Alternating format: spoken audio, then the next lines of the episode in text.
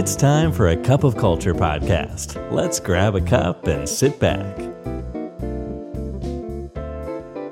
ได้เวลาจิบกาแฟคุยกันเรื่องวัฒนธรรมองค์กรกับ Cup of Culture แล้วนะครับ สวัสดีครับคุณผู้ฟังครับ ขอต้อนรับคุณผู้ฟังเข้าสู่กาแฟแก้วที่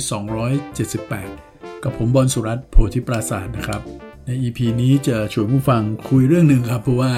ในช่วงที่ผ่านมาเนี่ยเราเริ่มที่จะกลับไป run workshopกับ ลูกค้ามากขึ้นนะครับ โดยเฉพาะในรูปแบบแบบ face to face ครับผม ซึ่งก็จะเป็นเวิร์กช็อปที่จะ run กับกลุ่มผู้บริหารนะครับ เพื่อที่จะทำความเข้าใจเกี่ยวกับเรื่อง strategic foundation ขององค์กรนะครับ ไม่ว่าจะเป็น vision mission ขององค์กร value proposition กลุ่มลูกค้า แล้วก็ธุรกิจหลักๆ ขององค์กรนั้นๆนะครับ เพื่อจะได้ออกแบบชุดค่านิยมนะครับให้ตอบโจทย์ธุรกิจ แต่เราพบอย่างนี้ครับว่าในกลุ่มผู้บริหารเองเนี่ยนะครับมีอย่างหนึ่งซึ่ง อาจจะยังเข้าใจไม่ค่อยตรงกันนะก็คือ แล้วจริง ๆ แล้วเขาเข้าใจว่าวัฒนธรรมองค์กรมันคืออะไร อะไรมันอยู่ตรงไหนกันแน่ หรือในขณะเดียวกันนะครับ องค์กรบางองค์กรเนี่ยนะครับ ผู้บริหารก็ใช้คำว่า culture นะครับแล้วก็ไม่ได้ใช้คำว่า core value เพราะว่าที่ปรึกษาแนะนำให้ใช้คำว่า culture มากกว่า นี้บริษัทนี้มีประเด็นครับ ก็คือว่าเขาประชุมผู้ถือหุ้นนะเพราะว่าเป็นบริษัทที่จดทะเบียนในตลาดหลักทรัพย์ แล้วมีบางท่านถามถึงครับ ตัวย่างพวกพวก analyst เนี่ยนะฮะถามว่าเอาแล้ว core value ขององค์กรคืออะไร ตอนนี้ก็เลยไม่แน่ใจแล้วนะครับแล้วก็มาถามเราว่า เอ๊ะตกลง อันไหนคือ core values อันไหนคือตัว culture กันแน่ หรือไอ้สองอันนี้มันต่างกันยังไง ระหว่าง core values กับคำว่า culture หรือในขณะเดียวกันหลาย ๆ องค์กรก็ตีความคำว่า core values เนี่ยแตกต่างกันอีกนะฮะ บางที่ก็มองว่ามันน่าจะสะท้อนความเป็นตัวตน อย่างเช่นว่า ฉันเป็นแบบเนี้ยนะครับ ตัวตนที่ฉันเป็นอยู่แล้ว กับบางที่อาจจะมองว่า ไม่จำเป็นจะต้องเป็นอยู่แล้วก็ได้ แต่ฉันอยากเป็นก็ได้ เพื่อจะตอบโจทย์เป้าหมายที่ฉันจะไป โอ้อันนี้ต้องบอกว่ามีหลายแนวคิดนะครับงั้นวันนี้ก็เลยอยากจะชวนผู้ฟังมาพูดคุยเกี่ยวเรื่องของภาพเปรียบเทียบแล้วกัน เพื่อเห็นภาพชัดเจนขึ้นนะครับว่า แล้วจริง ๆ แล้ววัฒนธรรมองค์กรเนี่ยมันคืออะไรกันแน่ และอะไรอยู่ตรงไหนกันแน่ครับ ซึ่งอันนี้ต้องบอกไว้ก่อนนะครับว่ามันเป็นมุมมองของทางบริษัทเรานะครับ Bright Side People ซึ่งอาจจะไม่ได้ตรงกับบางสำนักนะครับ อันนี้เป็นแค่มุมมองของเราเท่านั้นเอง แล้วเราพบว่าน่าจะเป็นวิธีการที่พอจะอธิบาย ให้เห็นภาพชัดเจนขึ้นได้ ก่อนอื่นเลยครับ เราลองมาแยก 2คำนี้ก่อนดีไหมครับว่าคำว่า culture กับคำว่า core values เนี่ยมันต่างกันยังไง จริงอยู่ครับบางที่เนี่ยเขาใช้คำว่า core values แล้วก็บางที่เขาใช้คำว่า culture เลย โดยที่ไม่มีคำว่า core values แต่มีลูกค้าเราบางรายนะครับ ก่อนที่เราจะไปทำงานให้เขาเนี่ยเขามีทั้งคำว่า culture และ core values อยู่ด้วยซ้ำไป นี่ในมุมของเราเนี่ยนะครับเราเราคิดแบบนี้ครับ เราคิดว่าตัว core values เนี่ย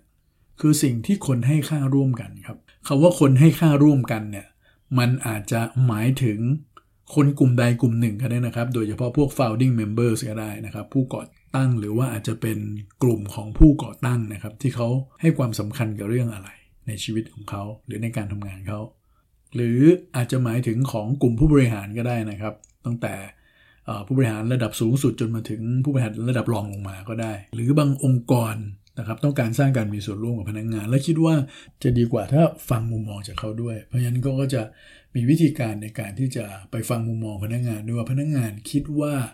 อะไรคือสิ่งที่พวกเขาให้ค่ากัน จุดนั้นนะครับเราถึงจะมาใช้เป็นพื้นฐานของตัว core value ขององค์กรนะครับนี่ถ้าใครอยากจะเข้าใจเรื่อง core value ขององค์กรมากขึ้น หรือว่ากระบวนการในการค้นหา core value ขององค์กร ผมแนะนำให้ไปฟัง EP ย้อนหลังเลยครับ EP ที่ 17 18 19 เลยนะฮะอันนั้นจะพูดถึง Ox Culture Canvas ครับ ซึ่งเป็นเครื่องมือที่เราให้คุณผู้ฟังสามารถดาวน์โหลดได้ฟรีเลยครับ แล้วก็เอาไป ออกแบบตัวชุด Core Values ขององค์กร ซึ่งในมุมของ Bright Side เองเราเชื่อว่าชุด Core Values ต่างๆ เหล่านั้นเนี่ยมันจะต้องตอบโจทย์ผู้ธุรกิจด้วยนะครับ ตอบโจทย์ เป้าหมายตอบโจทย์วิธีการทำงานขององค์กรที่จะไปด้วย และจากชุด Core Values พวกนั้นเนี่ยนะครับ มันก็มาทำให้มันชัดเจนขึ้นด้วยการมาออกแบบชุดพฤติกรรมนะครับ ที่อยู่ภายใต้ core values เหล่านั้นแล้วเมื่อเราได้ชุดพฤติกรรมที่ชัดเจนแล้วเนี่ยนะครับ เราก็มีการสื่อสารชุดพฤติกรรมนั้นออกไป แล้วก็มีกระบวนการในการที่จะไปกระตุ้น ไปสร้างการมีส่วนร่วมของพนักงงาน ทั้งในเชิงของกิจกรรมและในเชิงโครงสร้างนะครับ เพื่อให้พฤติกรรมเหล่านั้นเกิดขึ้นจริงในองค์กรแบบจริงจังนะครับ และในวันที่ประชากรส่วนใหญ่ในองค์กรเนี่ยมีพฤติกรรมที่สอดคล้องกับ core values ของเราที่เราปรารถนา แล้วเนี่ย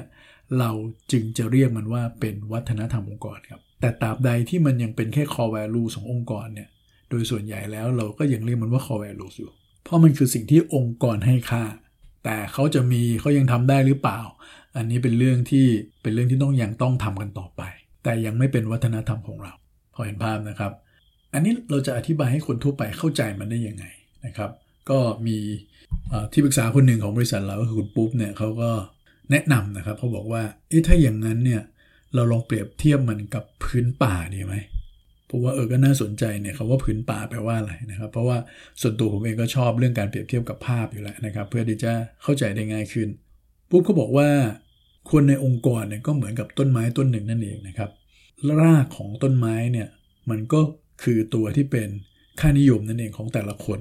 ที่สอดคล้องไปกับตัวชุดค่านิยมของวัฒนธรรมองค์กร แต่มันเป็นแค่รากเพราะมันอยู่ในดินอยู่มันมองไม่เห็น ในส่วนของรากไอสิ่งที่มองเห็นก็คือลำต้นนั่นเองลำต้นก็คือพฤติกรรมที่แสดงออก ที่มันสะท้อนมาจากค่านิยมภายใน ที่เขาเชื่อแบบนั้นที่เขาให้ค่าเรื่องนั้นเรื่องนี้นะครับ อย่างเช่นเขาให้ค่าเรื่องการทำงานเป็นทีมเนี่ยนะฮะเขาก็จะมีพฤติกรรมในการที่จะแบ่งงานกันนะครับ ฟังคนอื่นผสานความแตกต่าง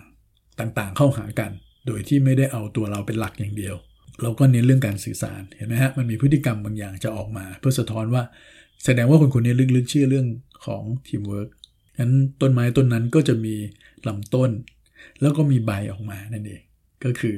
สิ่งที่เกิดดอกออกผลจากความเชื่อ หรือสิ่งที่ให้ค่าเหมือนเหมือนกัน ออกมาเป็นพฤติกรรมที่สามารถมองเห็นได้ก็คือ สิ่งที่อยู่เหนือพ้นดินขึ้นมานั่นเองและนั่นคือต้นไม้หนึ่งต้นถูกไหมครับ แต่ เวลาเราพูดถึงวัฒนธรรมองค์กรเนี่ยมันจะต้องเป็นสิ่งที่เกิดขึ้น โดยกว้างขวางนั่นเอง เพราะฉะนั้นเราคงไม่ได้ปรารถนาจะเห็นเห็นมีแค่ต้นไม้ต้นเดียวนะครับ ต้นไม้แบบนี้ที่มีรากแบบเดียวกันเนี่ยจะต้องมีอยู่เต็มไปหมดเลยนะครับ เราก็เลยคิดว่าคำว่าวัฒนธรรมองค์กรมันก็คือพื้นป่านั่นเอง ที่รวมต้นไม้ที่มีชุดค่านิยมเดียวกันที่เป็นราก แล้วก็สะท้อนออกมาเป็นพฤติกรรมนะครับ โดยเป็นลำต้นเป็นใบออกมาเนี่ยของคนทั้งองค์กร แล้วพอเราพูดถึงผืนป่าเนี่ยมันก็สะท้อนถึงสิ่งมีชีวิตถูกไหมครับ และแน่นอนครับ วัฒนธรรมองค์กรเป็นสิ่งมีชีวิตครับ ถ้าเราไม่ดูแล ไม่ดูแลไม่พอยังไปทำร้ายมันอีกไปสร้าง toxic บางอย่างให้เกิดขึ้น ผู้บริหารไม่ได้เป็นแบบอย่าง รับคนใหม่ ๆ เข้ามาไม่ได้พิจารณาถึงการเข้ากันได้ในเชิงวัฒนธรรม ไม่ได้มีกลไกในการส่งเสริมให้วัฒนธรรมองค์กรนั้นเติบโตยั่งยืนขึ้นเนี่ยป่าผืนนั้นก็ถูกทำลายนะครับ ความอุดมสมบูรณ์ก็ขาดหายไปนั่นเอง อันนี้ก็เป็นภาพภาพหนึ่งที่อาจจะสะท้อนถึงความเป็นวัฒนธรรมองค์กรได้ดี แล้วก็เห็นความแตกต่างว่าอะไรคือค่านิยมหรือ core values อะไรคือพฤติกรรม และอะไรคือวัฒนธรรมองค์กรครับอะแล้วใครเป็นคนปลูกป่านี้แหละครับ ก็ในเมื่อพนักงงานก็เป็นต้นไม้แต่ละต้นในป่านะครับ คนปลูกป่านี่คือใครครับก็คือผู้บริหารนั่นเองนะครับ หรือผู้นำในองค์กรนะครับ ที่ต้องคอยดูแลคอยรดน้ำพรวนดินคอยใส่ปุ๋ยนะครับ หรือแม้กระทั่ง เพาะต้นกล้าพวกนี้ขึ้นมาก่อนที่จะไปเอาไปลงดินนะฮะให้เป็นป่าผืนใหญ่นั่นเอง อย่างที่เราเองได้มีโอกาสได้พูดในหลาย ๆ EP ที่ผ่านมาแล้วครับว่าทางบริษัทเราเอง หรือว่าทีมงานของ a c u p c u l t u r e เองเนี่ยเราเชื่อสนิทใจเลยครับว่า วัฒนธรรมองค์กรจะต้องเริ่มต้นจากข้างบนลงข้างล่างก่อนนะครับ เพราะฉะนั้นผู้บริหารก็คือคนที่เป็นคนต้องเริ่มต้นมันก่อนนั่นเอง เป็นคนเลือกมเมล็ดพันธุ์นะครับ เป็นคนที่จะคอยดูแลเอาใจใส่ในขั้นตอนที่มันอาจจะอยู่ในโรงเรือนด้วยซ้ำไปนะครับ ก่อนที่จะเอามาลงดินนะครับ แล้วเมื่อมาลงดินแล้วก็ต้องหมั่นดูแล วิธีการดูแลของผู้บริหารก็ทำได้ดังนี้ครับ ก็คือเขาก็ต้องมีการสื่อสารวัฒนธรรมองค์กรบ่อยๆ ทีๆนะฮะ เพราะว่าถ้าไม่พูดบ่อยๆ หรือไม่สื่อสารบ่อยๆ คนก็จะไม่ค่อยเห็นความสำคัญเท่าไหร่นะครับ สื่อสารอย่างเดียวไม่พอครับ เพราะคนไม่ได้ทำตามสิ่งที่พูด คนทำตามสิ่งที่เขาเห็นนั่นเอง เพราะฉะนั้นก็ต้องแสดงออกในเชิงพฤติกรรมให้เป็นแบบอย่างด้วย เพราะเรามีชุดพฤติกรรมออกมาแล้วถูกไหมฮะชุดพฤติกรรมเหล่านั้นก็จะต้องแสดงออกโดยกลุ่มผู้บริหาร อย่างสม่ำเสมอเสมอต้นเสมอปลายครับแล้วก็การดูแลพื้นป่าอย่างหนึ่งที่สำคัญมาก ๆ เลยสำหรับเราก็คือ การที่ผู้บริหารจะต้องออกแบบกลไกในองค์กรนะครับ เพื่อให้สอดคล้องกับวัฒนธรรมองค์กรนั้นๆด้วยนะครับ ไม่ว่าจะเป็นเรื่องของโครงสร้างขององค์กร การออกแบบนโยบายต่างๆ หรือแม้กระทั่งการให้งบประมาณต่างๆ ในการสนับสนุนเพื่อให้วัฒนธรรมองค์กรมันเดินไปได้ครับ และนี่คือภาพเปรียบเทียบ ที่ชัดเจนนะในมุมของเรา เวลาเราพูดถึงวัฒนธรรมองค์กรครับ วันนี้กาแฟหมดแก้วแล้วครับ อย่าลืมนะครับไม่ว่าเราจะตั้งใจหรือไม่ก็ตามเนี่ยวัฒนธรรมองค์กรจะเกิดขึ้นอยู่ดีครับทำไมเราไม่มาสร้างวัฒนธรรมในแบบที่เราอยากเห็นกันล่ะครับ สวัสดีครับ And that's today's Cup of Culture. See you again next time.